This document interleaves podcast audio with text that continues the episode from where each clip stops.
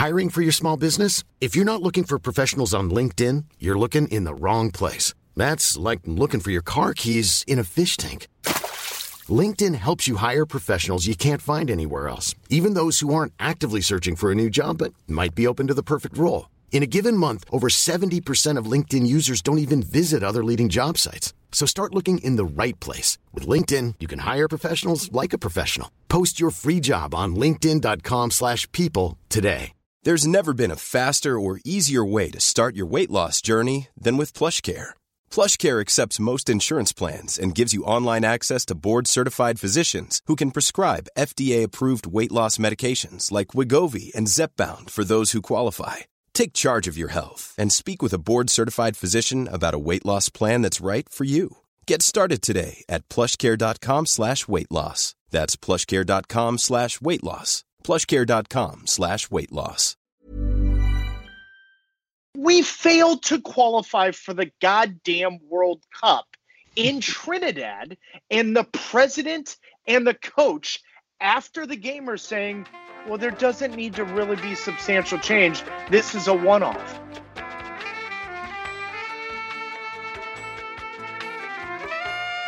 Welcome in to episode 7 of The Heart of the Game, the show where we get to know the voices of football, the voices of the beautiful game. I'm your host, Nate Abaurrea, and in this edition of The Heart of the Game, we're joined by one of the most recognizable voices in the American soccer landscape, our friend Taylor Twellman. So without further ado, let's do this thing. So, Taylor, this show, as you know, has been dedicated to the craft of football commentary. And I want to open up by asking you a, a rather open ended question, but it's one that I think will really get things flowing in the right direction here. And that is what do you love most about the craft of, as we call it in the States, color commentary, or as they call it overseas, co commentary? What do you love most about calling matches? Oh wow, Nate, that's a uh, good start to the uh, conversation. I I think for me, the most addicting part of commentating is every single game is different, and it seems so impossible to be true and yet there is a moment or two in every single game. And listen i've done some of the worst games ever uh, I particularly remember, I think, Northern Ireland Wales Euro game in 2016. That was one of the worst games I've ever done. I've done a couple MLS games that are absolute drubs, and you just think about it and you're like, wait a minute, but there's one or two instances in those games that's completely new to you, completely different. And how do you react? How do you respond? Um, it's eerily similar to being a player you know what I mean, Nate? Where you every single game, every single circumstance, the different things happen, different situations pop up. You're judged so much on your reaction and, and what how you handle that. So I, I would say that's the most addicting part to it for me is that aspect. Um, but I think for the listener to fully understand where I'm coming from, you have to remember my playing career ended in the prime of my career right when I was on the verge. You know, there was a $3 million offer to go to England, and I had so many opportunities to further my career. And then in the blink of an eye, my career's over, it's done with. And so I start commentating when I still feel like I've got a solid five, six years under the belt. And uh, that's kind of why I'm addicted to it. I think it kind of saved my mental health. It, it saved my life, and it also motivated me for uh, the second phase of my quote unquote football soccer career. Well, that transitions perfectly into what I wanted to talk about with you next. And going back to a time in the summer of 2010. And I actually got to share a very, very brief conversation with you, Taylor, at Buck Shaw Stadium in Santa yes. Clara, California, yeah, after a after a San Jose Earthquakes Tottenham Hotspur friendly. And it's wild as we're talking in 2020 now and how much both of our lives have have changed and grown. And so going right back to you 10 years after that uh, initial meeting uh, for, for yours truly and, and yourself. And here we are on the microphones uh, together 10 years later. What have you learned? What, what, what have you, have you really appreciated learning the most uh, as far as the craft of co-commentary in that whole decade, Taylor? That's amazing, Nate. Um, that was literally my first game ever. And the background for the listener, the listeners would appreciate this. So, former teammate of mine, Doug Warren, was getting married that Saturday evening. And during the 2010 World Cup, I was approached by a local guy here in Boston by the name of Kevin Miller. He was running NBC Sports Boston. He said, Hey, you know, I know your playing career is in limbo right now. I think you'd be good on TV. During the World Cup, why don't you come in, do a five to seven minute sit down for our news desk? Um, we'll do it every day uh, and you can kind of learn it. Well, three days later, he has me hosting their number one show at nighttime, 10:30. I've never done TV before in my life, Nate. Um, and a real good friend of mine by the name of Tom McNeely uh, was the producer for the MLS games for ESPN, and he's you know we've had maybe a thousand to fifteen hundred beers together Nate, I had no idea what his job was. I just thought he worked for ESPN. I didn't know he was literally producing my games playing until the 2010 World Cup. He calls me from South Africa and he says, Hey, I'm in a little bit of a bind. I need someone to commentate this game. Do you have any interest? And I was like, Nah, I'm not. And Tom stopped on the phone for about three seconds and he said, I'm going to ask one more time because I'm not sure I'm going to ever ask again. And I was like, Tom, you've had how many beers with me? I'm just not sure commentating's for me. And he was like, No, no, no, no. I think you you owe me this along with 24 other beers, but you just need to do this. So I was like, Oh man, what do I do? And he goes, It's Tottenham versus San Jose Earthquakes. And he gave me the date, and I was like, "Oh, Tom, it's a, you know, it's my teammate's wedding." And he goes, "Taylor, just do the game, call him. So I called Doug Warren. I said, Doug, I'm going to miss your wedding. He goes, dude, no problem at all. I took a red eye after this game that you and I spoke at and immediately went back to Boston and I met him, you know, the morning for a Bloody Mary and the celebration after. So at least I got to see Doug and his lovely bride. The point, the point being, Nate, I I had no aspirations to do this, and when I say no, I mean 0.0. This is not something that I sought sought after. This is not something I thought my entire time playing I was going to do.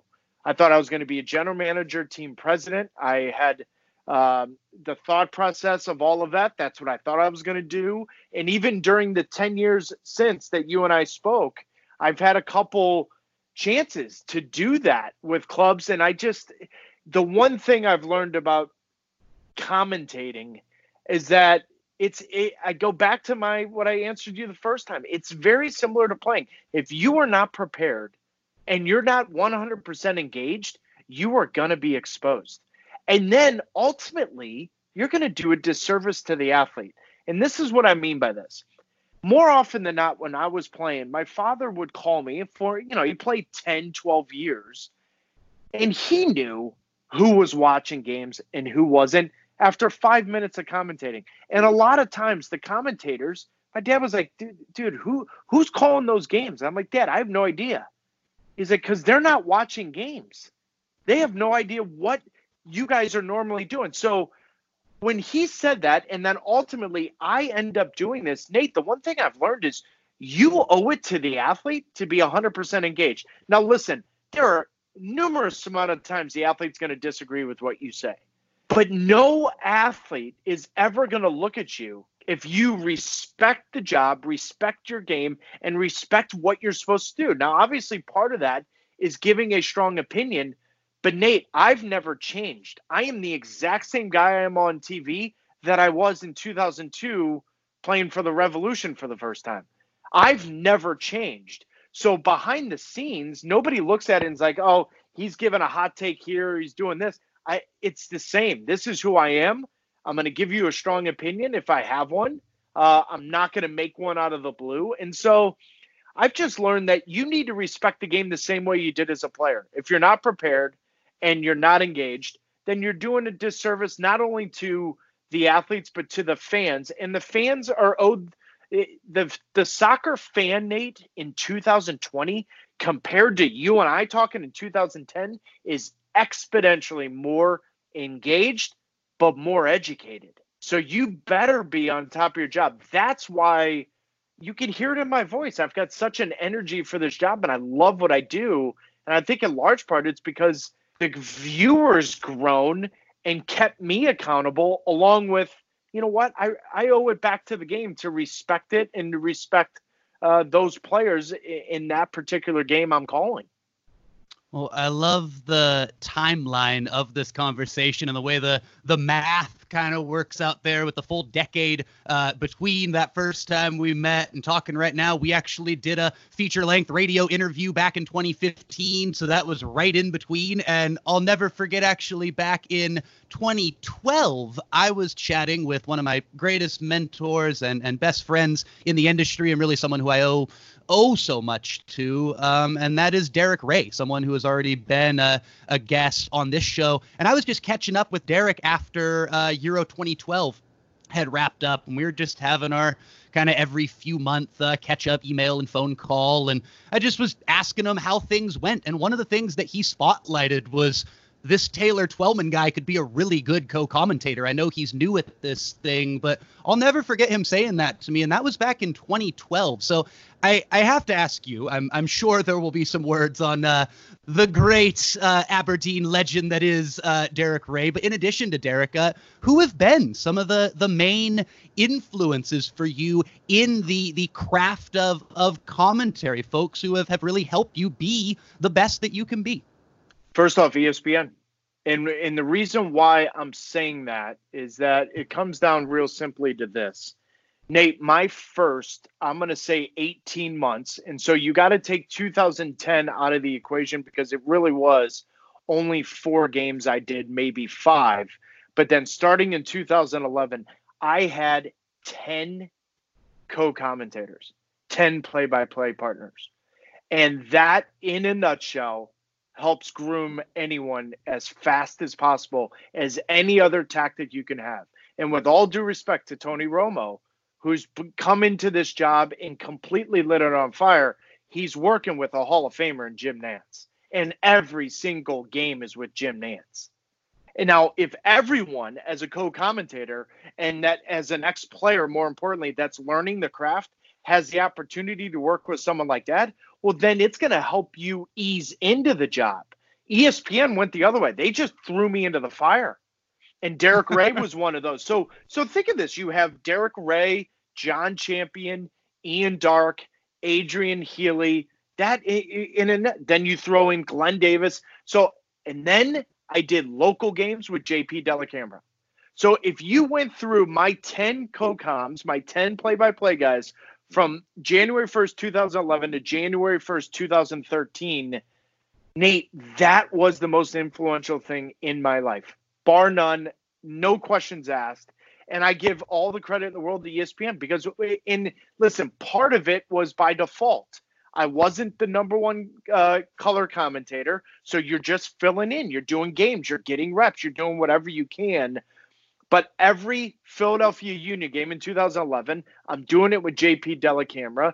Then I'm filling in and doing games with anyone that I can. And then ultimately, 2012, it starts. You've got Ian Darke, and then I end up working with Derek Rae, and then I, you know, and Adrian Healey consistently.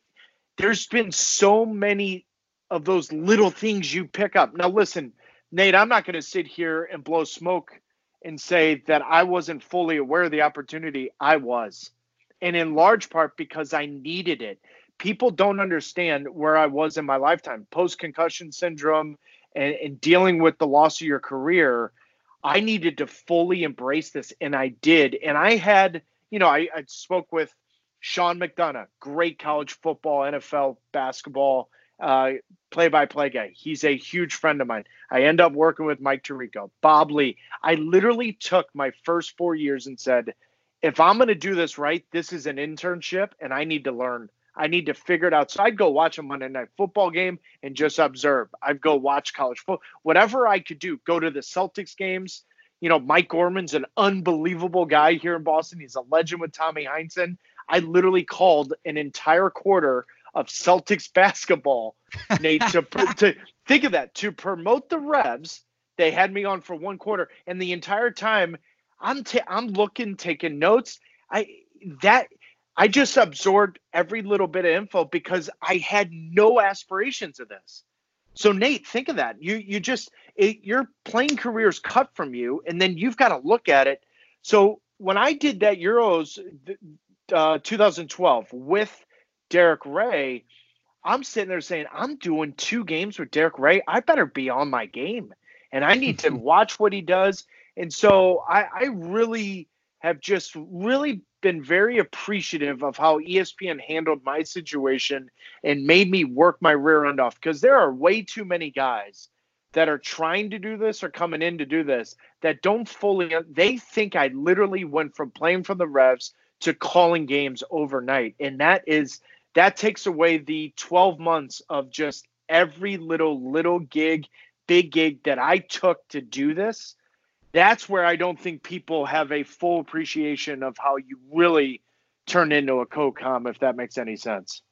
It makes perfect sense, and and I have to ask you when you bring up mental health and and your recovery from the concussions that that you went through and everything you were going through in your life, it really puts that conversation, that short conversation that we shared walking out of Buck Shaw Stadium in 2010 in a different light and a different perspective for me. And I have to ask you, do you feel like it was almost a blessing the fact that this was never something you ever considered that it got to kind of come yeah. out of the blue the way that it did? Do you feel blessed by the way that kind of worked out? Absolutely nate. You you couldn't have said it best my man. Um, yeah you do. You just feel lucky. Uh, you feel like it was something that was out of your control and nothing you really planned and and just something that kind of fell in your lap, but not fell in my lap because that downplays how hard I worked to try to figure it out and learn it. But to net, I mean, Nate, you said it. I, I feel so lucky that I found something I'm passionate about. Now, listen, the listeners of this podcast and this interview, they, they've seen me enough.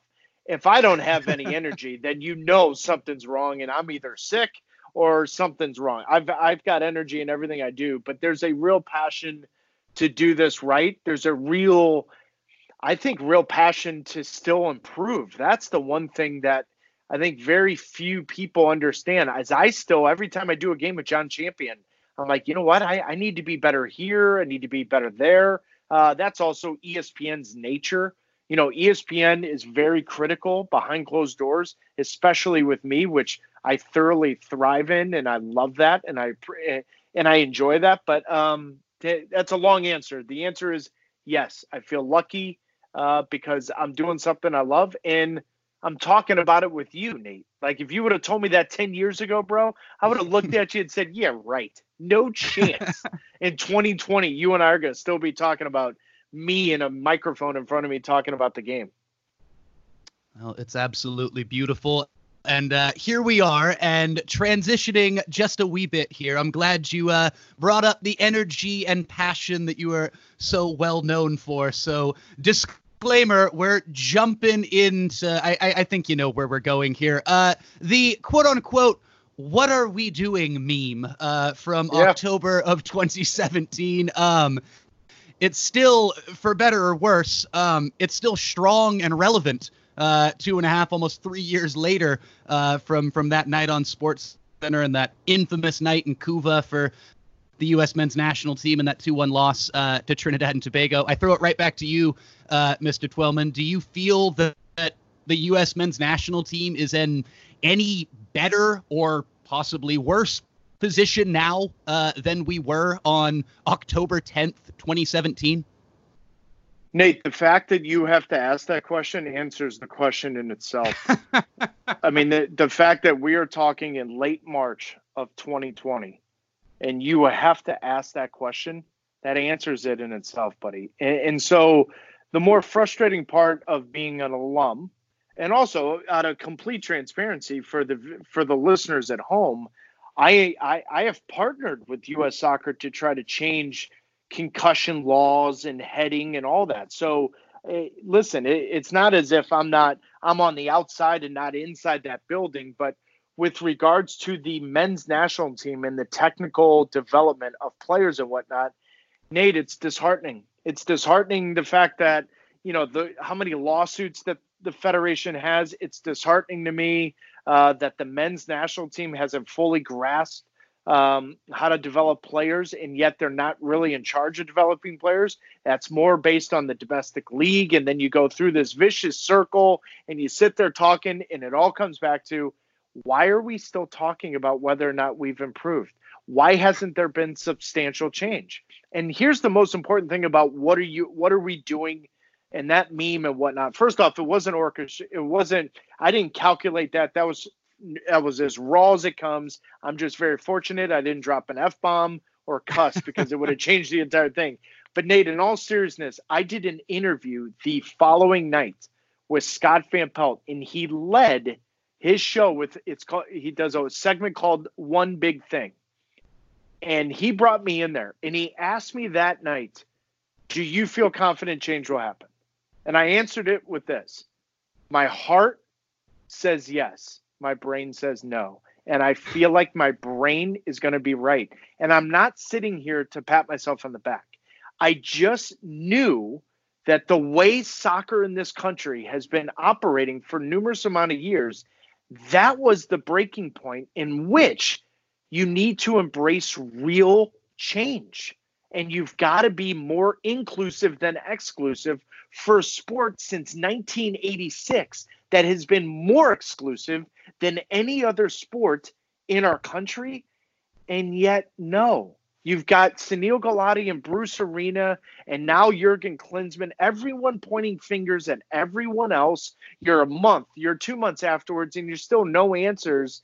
And then you sit there and wait, and then there's a presidential election that made a complete mockery of the entire sport in our country.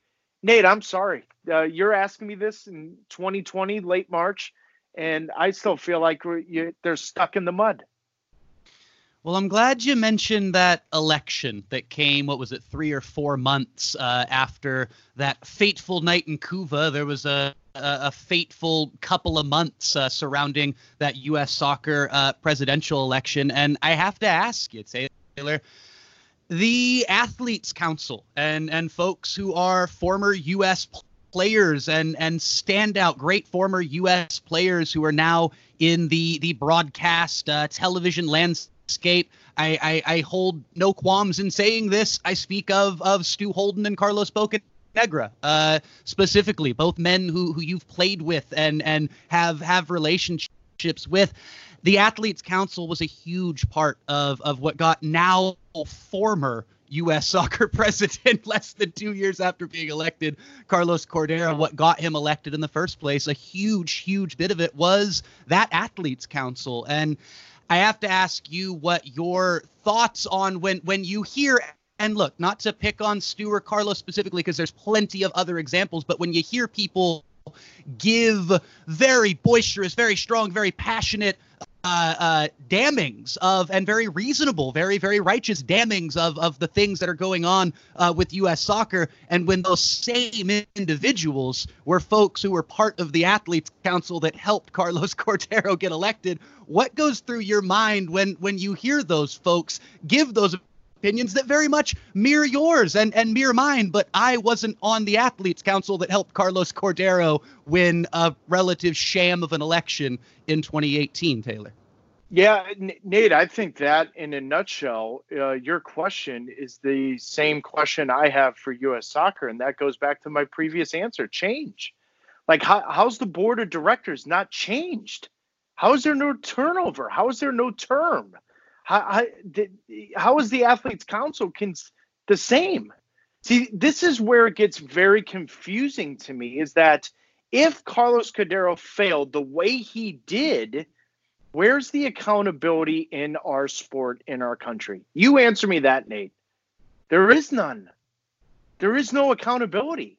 And so you, you, listen, everyone wants to point to Stu and Carlos. And listen, Stu and Carlos are bright men and they understand the magnitude of what that role is. So you know damn well that they're at home under. I, I would hope so, and I'd be shocked if the answer was uh, the opposite. But I, there's no accountability. Liter- literally, Nate, you asked me that. Answer me this: Where's the accountability in the sport in our, in our country, overall, general, with the board of governors, with the board of directors, whatever the the proper term is, with the athletes, it's non-existent, council, with the president, with any, anything, anything. Where, where's the accountability? And so until there's accountability, that we failed to qualify for the goddamn World Cup in Trinidad, and the president and the coach after the game are saying, well, there doesn't need to really be substantial change. This is a one off. Sunil Gulati was not going to step down, Nate. Like that answers your question. So, and listen, I, I do believe the Athletes Council, your question, it's 100% a fair question. That question needs to be asked to the board of directors, board of governors, whatever that proper. I, I get that wrong every time, but that's that that needs to be asked to them as well, because Carlos was elected. Carlos was put in. But when I look at that election process and the way the president was elected in our country, you got to be kidding me. You've got to be kidding me. And, th- and this is the other thing that's very interesting that nobody wants to say. But how many of those people that are part of the youth of U.S. soccer really care. As long as the pay to play thing continues and every single one of them is making six figures and whatnot, do they really care whether Carlos was successful or not? You know that answer, Nate. So so so so go through everything. If we're if we are really just to look honestly, just look at Carlos and Stu, then we're not good doing a good enough job. It's it's everyone in there. It's anyone that had a say in that. But from my personal standpoint, Nate, to answer, I would not, I can't be on the Athletes Council and then be on your podcast. I can't. That's on a personal level because I can't technically, in my mind, be as critical or be as, um, what's the proper word? Be, you know, if I want to applaud them, I'm, you know, if I want to criticize or look at their positives, whatever you, I just can't do that. I need to be for ESPN. And listen, there's three or four of those presidential candidates all called me, and I literally didn't take the call. And I would text back saying, I can't do this. I can't, I can't literally comment on anything because I am technically ESPN. Now, we're a huge partner in the sport and we've got a huge say in it.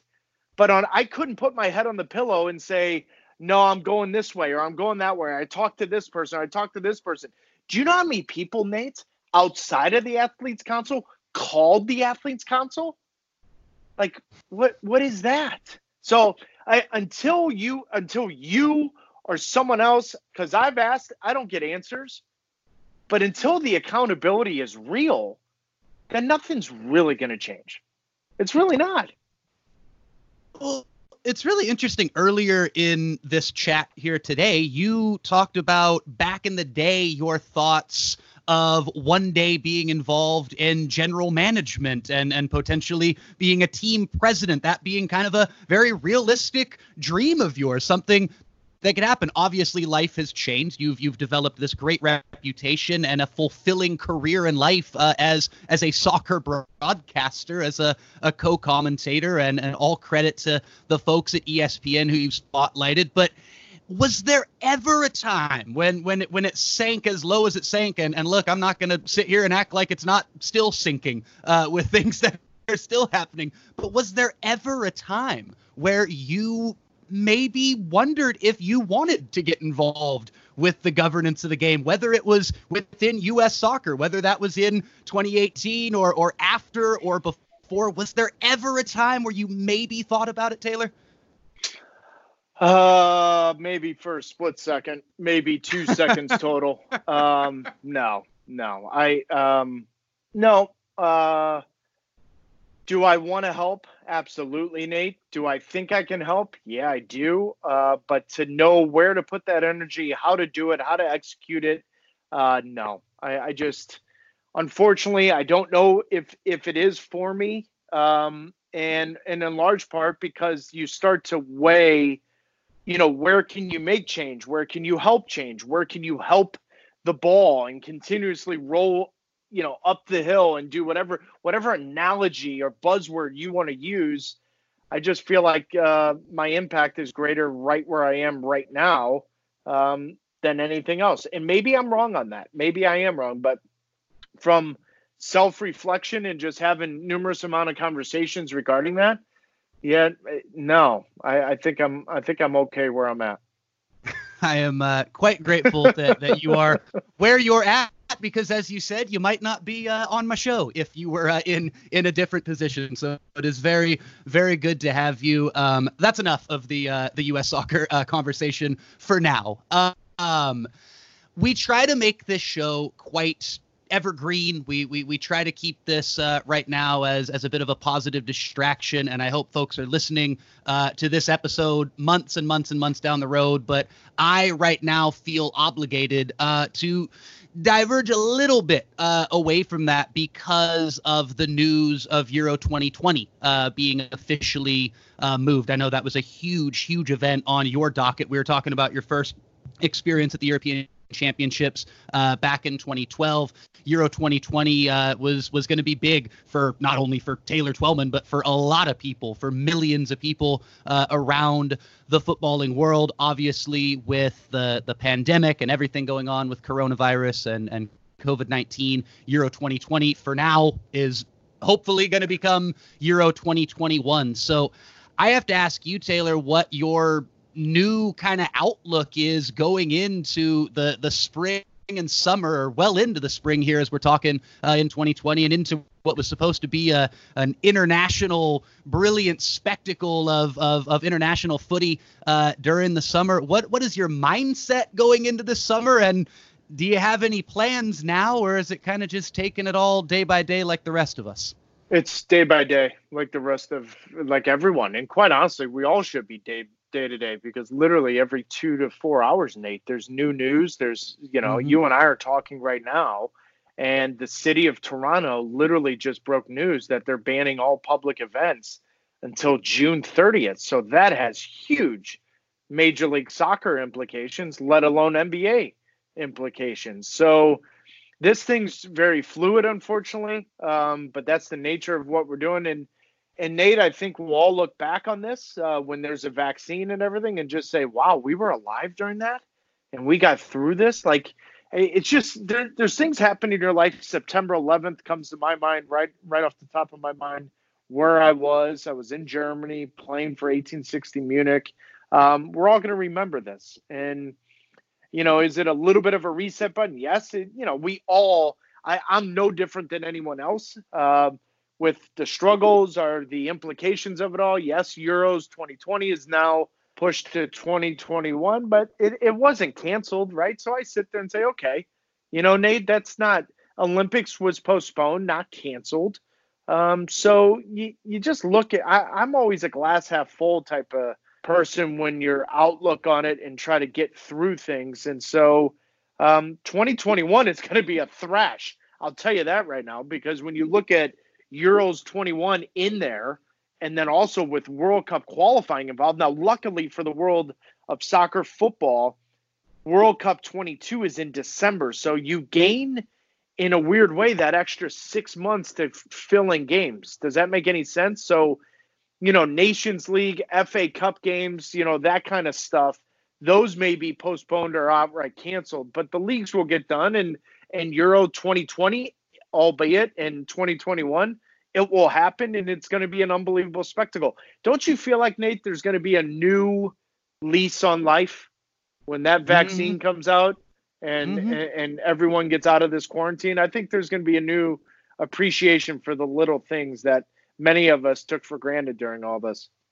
It's a major, major chance for for all of us to to reset, heal, and and rebuild. You you summed it up perfectly there, Taylor. Now wrapping up uh, uh, this conversation. This has been a great, great pleasure and privilege so having Nate, you on. Nate, this, Nate, yes, hold on, yes, hold ahead. on, real quick. You're gonna die laughing. So this is what I mean by fluidity.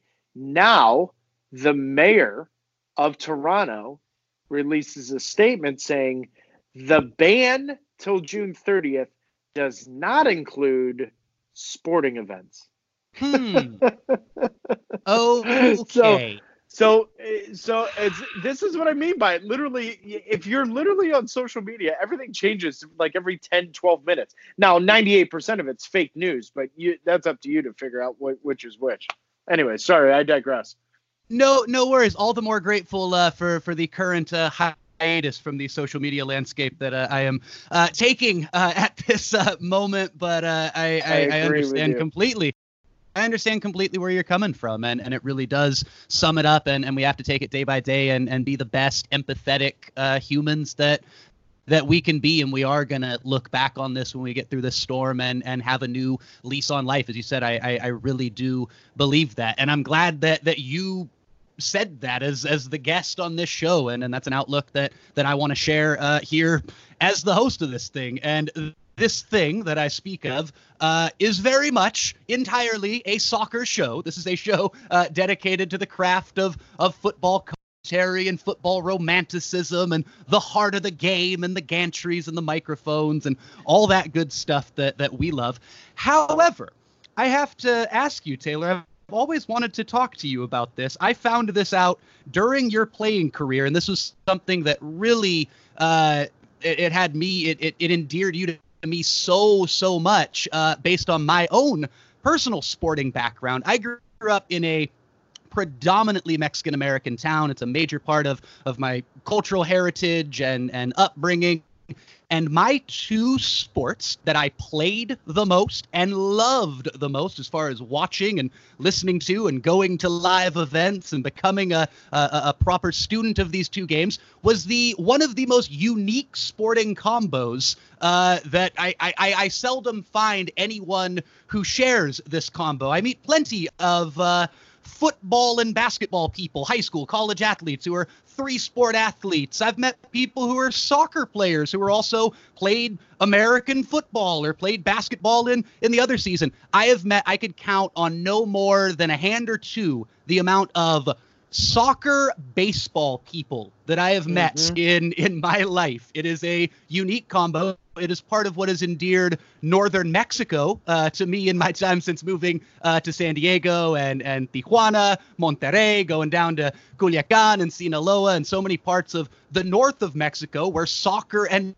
baseball are uh, the two main sports. So I, I got to ask you, Taylor. Um, how many soccer baseball people have you ever met and what does it feel like to be talking to one right now well it's interesting nate um, because soccer's the younger generation sport and baseball's the older generation sport so you and i are a little odd in that sense uh, because very few younger people embrace baseball the way our generations did growing up and especially our parents now you got to keep in mind my family and my family's heritage. I, I, didn't really have a choice. When your grandfather wins two World Series with the Yankees, you have an uncle drafted by the Astros, your father plays college baseball and college soccer. I had to play some form of baseball, had to.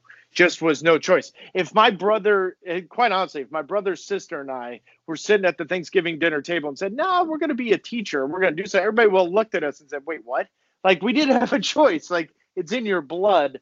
Um, baseball's so hard for me, Nate, because I lived and died for it and breathed for it and did all of that. And my family's a baseball family. And yet that sport has frustrated me more over the last five to seven years because of the lack of progressive thinking, the cheating, the what the Astros did is pathetic it's worse than steroids, and anyone that tells you it's not is completely ignorant to the sport of baseball and what it is. Um, they, baseball has been a tough one, pal. And it, listen, I'm a Cardinals fan through and through. I'll, I'll root for the Red Sox in, until they play each other in the World Series, and I'm always Cardinals. Um, and I'll go to a game here or there, and I'll watch the World Series. But other than that, buddy, I, I've been turned off by baseball and, and the lack of progressive thinking and the lack of real innovation in the sport. And I get tradition, dude. I get it more than more than most people, but at some point you're going to be left behind. And right now, the way they've handled certain situations, Nate, I feel like they're going to be left behind.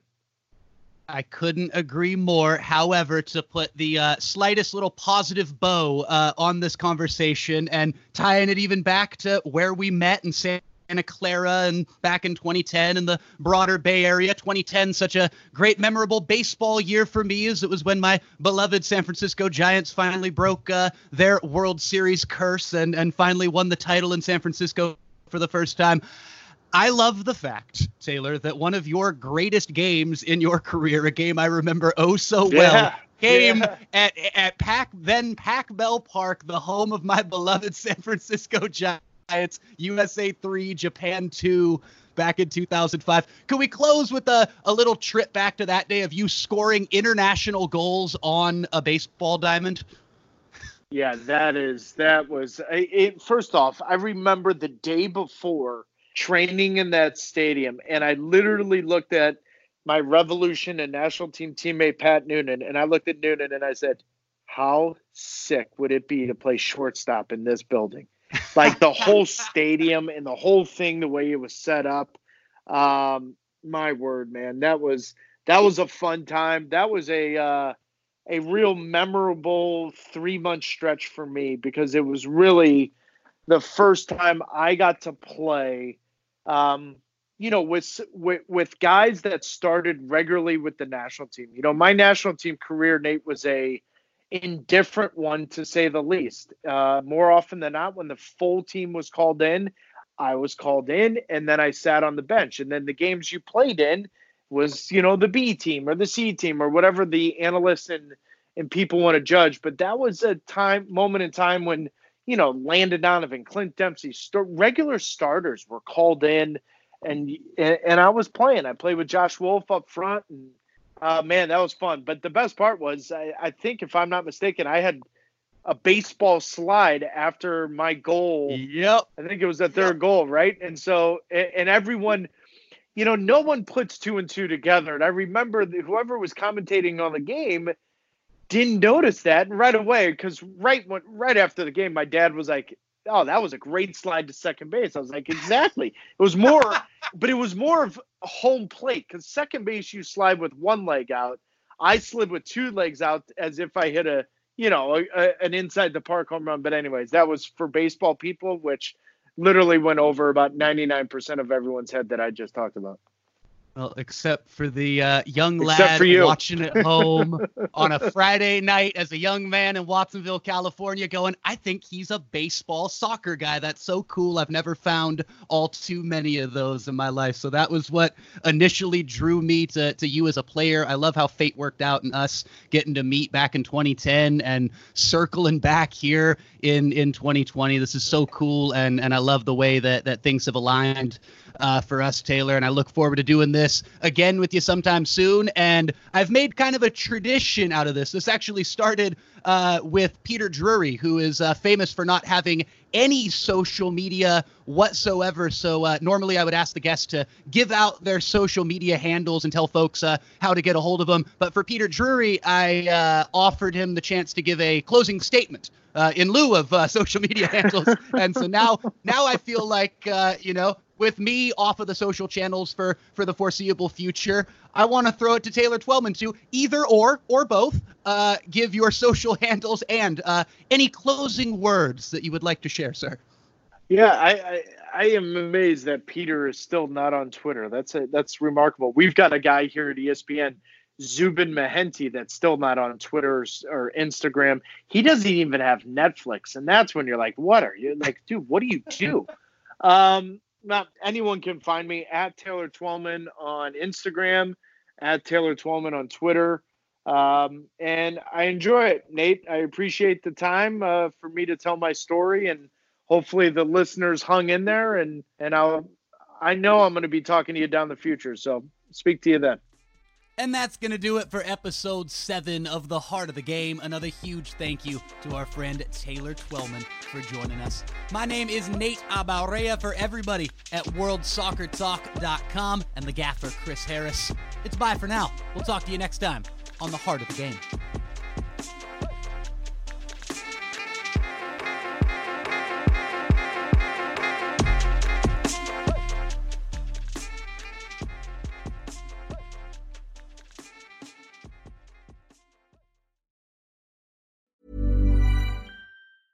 Planning for your next trip? Elevate your travel style with Quince. Quince has all the jet setting essentials you'll want for your next getaway, like European linen, premium luggage options, buttery soft Italian leather bags, and so much more. And is all priced at 50 to 80% less than similar brands. Plus, Quince only works with factories that use safe and ethical manufacturing practices. Pack your bags with high-quality essentials you'll be wearing for vacations to come with Quince. Go to quince.com slash pack for free shipping and 365-day returns.